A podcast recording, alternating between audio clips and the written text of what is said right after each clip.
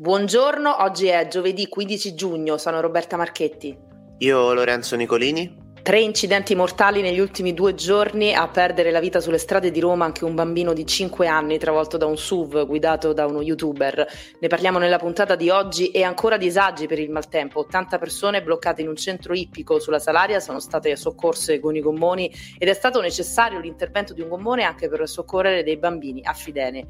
Ciro Immobile chiede risarcimento all'ATAC per l'incidente contro il tram avvenuto ad aprile. Infine Zero Calcare ci dice la sua sulle periferie romane e sulle urgenze di questa città. Roma Today, la rassegna stampa di Roma Today con Roberta Marchetti e Lorenzo Nicolini. Iniziamo subito con la tragedia di Manuel, il bambino di 5 anni morto in un incidente stradale a Casalpalocco. Siamo nell'Interland del 10° municipio. Ancora una volta dobbiamo parlare di un incidente con esito mortale, ma questa volta il bilancio è ancora più grave se si pensa che al volante dell'auto che ha travolto la Smart, nel quale era a bordo Manuel insieme alla mamma, insieme alla sorellina di 3 anni, c'erano 5 ragazzi, 5 youtuber che stavano girando un video che sarebbe diventato virale, perché già da qualche istante prima del terribile schianto proprio quel gruppo di youtuber che si chiama The Borderline aveva già diffuso sui vari social, su Instagram e su TikTok, dei frame che raccontavano quella che era la loro impresa, tra molte virgolette. Una sfida social che avrebbe portato il gruppo di ragazzi a stare in auto per 50 ore. Ebbene, questa sfida si è trasformata in tragedia perché il loro SUV, preso a noleggio, un Lamborghini, ha di fatto travolto la Smart Forfour con a bordo la mamma, Elena di 29 anni, la figlia di 3 anni e poi il piccolo Manuel, 5 anni. Manuel è stato soccorso, ma le sue condizioni sono state subito drammatiche. È stato portato al Grassi, ma durante il tragitto il suo cuore ha smesso di battere.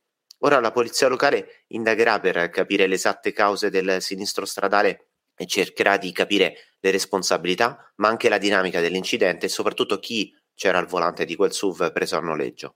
E purtroppo non è stato l'unico incidente mortale. Gli ultimi 2 giorni c'è stata una vera e propria scia di sangue sulle strade di Roma. Il primo in ordine di tempo è avvenuto nella serata di mercoledì 13 giugno. Giulia Carparo, 18 anni ancora da compiere, stava andando a una festa di fine anno scolastica, era in auto con 2 amici, tutti studenti del Lugo Foscolo di Albano, e intorno alle 20 su Viale Bruno Buozzi a Marino si sono scontrati contro una Hyundai guidata da un uomo. Giulia è morta sul colpo, mentre i 2 ragazzi hanno riportato fratture a entrambe le gambe. E un altro incidente mortale c'è stato nella notte tra martedì e mercoledì. Uno scooterista di 60 anni è morto su via Salaria al civico 875 dopo aver perso il controllo del suo mezzo, finendo così contro il guardrail. A causare l'incidente probabilmente è stato l'asfalto bagnato per via del maltempo degli ultimi giorni, e per l'uomo purtroppo non c'è stato nulla da fare. E adesso passiamo al maltempo, perché insomma negli ultimi giorni è diventata una abitudine che sta rimandando ancora di più l'arrivo dell'estate. Oggi ci dovrebbe essere una piccola tregua, anche se nel pomeriggio è prevista ancora pioggia, direi la solita pioggia, almeno per un'ora o poco più. Fatto sta che ieri ancora una volta la città è stata messa in ginocchio dai temporali e da una manutenzione di tombini e caditoie che sta mostrando tutti i suoi limiti. Altra giornata campale con l'allerta gialla che ha di fatto accompagnato le ore che hanno scandito la giornata del 14 giugno. Scene apocalittiche quasi, insomma, sulla via Salaria, dove i vigili del fuoco, con l'aiuto anche di mezzi anfibi a bordo dei gommoni, hanno portato in salvo 80 persone che erano al Salaria Horse Club, un centro ippico usato anche come centro estivo. C'erano diversi bambini con i genitori che sono stati appunto salvati. Nel quartiere Sette Bagni invece i cittadini sono rimasti praticamente isolati, visto che la strada è stata chiusa proprio all'altezza della Salaria, ma il quartiere di fatto è rimasto anche senza luce, così come a Fidene, dove altri bambini sono stati soccorsi con un gommone. Situazioni al limite anche vicino alla stazione Nomentana, su via Pietroselli, poi insomma ci sono stati anche diversi alberi caduti che hanno di fatto intralciato anche la viabilità, disagi e disagi che si sommano anche a quelli della manutenzione stradale, perché non è ancora chiaro se a causa del maltempo oppure a causa di una rottura idrica, fatto sta che nel quartiere africano si è aperta una maxi voragine dove due auto sono state inghiottite letteralmente dall'asfalto e insomma i vigili urbani e i vigili del fuoco sono dovuti intervenire per chiudere la strada e per recuperare le auto. Anche qui sembrano scene quasi da un film, con queste due auto che si vedono letteralmente inghiottite dall'asfalto ormai disintegrato dal maltempo, o quantomeno insomma da un problema nel sottosuolo. Sì, e il maltempo sta provocando danni e disagi a 360 gradi, anche per quanto riguarda i mezzi pubblici. Come se non bastasse, sono aumentati in questi giorni i disagi per chi fa il pendolare. Una goccia che ha fatto traboccare il vaso politico, e il consigliere di Azione Francesco Carpano ha fatto partire una raccolta firme, appoggiato da altri consiglieri capitolini, per avviare una commissione d'inchiesta al fine di capire i motivi dei continui disagi vissuti dai pendolari. Esigiamo delle immediate spiegazioni da ATAC in commissione mobilità, ha detto Carpano, sottolineando come la pazienza sia ormai colma e il vaso, come dicevo prima, è strabordato. Restiamo a Roma, restiamo sull'attualità, restiamo sulla politica meglio, perché è stata scelta l'area per gli autodemolitori. Dovrebbero andare, usiamo sempre il condizionale, nell'ex campo Rom La Barbuta, ossia fuori dal raccordo anulare a ridosso del comune di Ciampino. Il terreno è stato giudicato dai tecnici capitolini vasto e sufficiente per ospitare tutte le attività presenti in città, che sono circa un centinaio. L'area dovrà essere ovviamente attrezzata, specialmente per rispettare le normative ambientali, e dopo la serie di incendi che ha accompagnato anche gli autodemolitori la scorsa estate ci potrebbe essere quindi una svolta. Al momento però, insomma, lo sottolineiamo, è tutta teoria, visto che siamo ancora agli inizi delle interlocuzioni che il Comune di Roma ha avviato con la Regione Lazio, che è l'altro ente pubblico competente in materia. Intanto l'idea comunque ha trovato l'approvazione praticamente di tutti e gli autodemolitori dovrebbero essere accontentati. Voltiamo pagina e torniamo alla cronaca. Un uomo senza fissa dimora è morto ieri a causa di un malore in piazza Mignanelli, proprio sotto l'obelisco della Colonna dell'Immacolata. Si tratta di Giorgio Naum, un senzatetto italiano che avrebbe compiuto 74 anni proprio tra pochi giorni, il 20 giugno, e nella zona era molto conosciuto e ben voluto da tutti. Pensate, aveva chiesto ai volontari della Croce Rossa, che lo seguono da anni, di festeggiare insieme il suo compleanno con una colomba pasquale, mettendo sopra le candeline da spegnere, e sono stati proprio i volontari della Croce Rossa che erano sul posto ad avvertire il 112 dopo essersi resi conto che Giorgio non stava bene. Però l'arrivo dei soccorritori è stato inutile, Giorgio era già morto.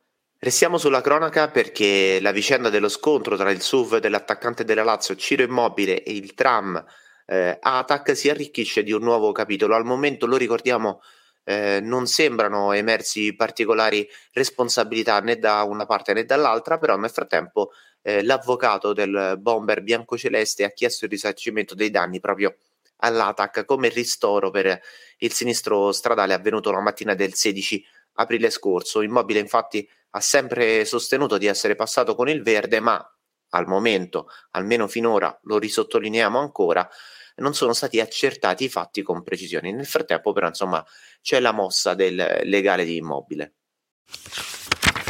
Chiudiamo tornando a parlare della nuova serie di Zero Calcare. Ne avevamo parlato qualche giorno fa. Questo mondo non mi renderà cattivo, già in vetta alle classifiche Netflix. Zero Calcare torna dopo il successo di Strappare lungo i bordi. L'ha sentito, l'ha intervistato la nostra Francesca Demirgian, e ascoltiamo cosa ci ha detto sulle periferie romane e non solo.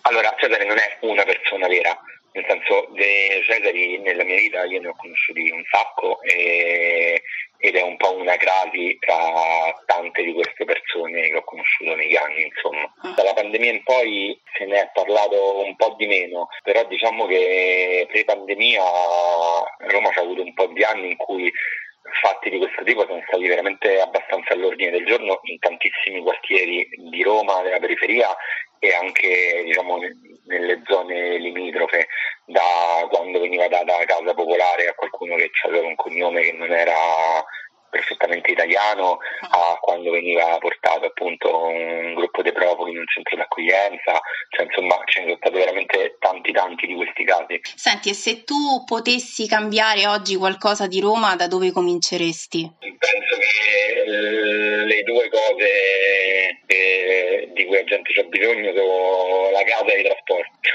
Nel senso, penso che è pieno di strutture vuote, è pieno di case vuote e è pieno di gente senza casa, quindi questa è la prima cosa che mi verrebbe in mente. E la seconda è che siamo in una città in cui anche che tu devi arrivare dal punto A al punto B, anche se questi due punti stanno vicini, ma sono di due quartieri vicini periferici, probabilmente devi andare a Termini e poi ritornare indietro a Termini per andare al punto B, perché non esistono collegamenti tra le periferie, ma esiste, cioè tutto è terminicentrico praticamente. Roma è terminicentrica, dice Zero Calcare. Lorenzo, sei d'accordo? Assolutamente, guarda, mi è capitato proprio ieri per andare, appunto, come dice Zero, dal punto A al punto B, sono dovuto passare per lo snodo di Termini, perché altrimenti insomma ci avrei messo probabilmente di più, e chiaramente questo è un problema non da poco per noi pendolari, noi utenti dei mezzi pubblici. Lui, appunto, a proposito di mezzi pubblici, ha detto anche che sono una delle emergenze di Roma, insieme all'emergenza abitativa di cui si parla forse troppo poco, no? Assolutamente, peraltro case ATER, case del Comune di Roma, che troppo spesso vengono anche gestite dalla criminalità organizzata, soprattutto in periferia, che alcune volte si sostituisce allo Stato, subaffittando di fatto le case, insomma, e gestendo così quello che poi sono le loro, tra mille virgolette, graduatorie. Eh sì, ne abbiamo parlato della agenzia immobiliare criminale che agisce ad Ostia e dintorni, no? Qualche settimana fa.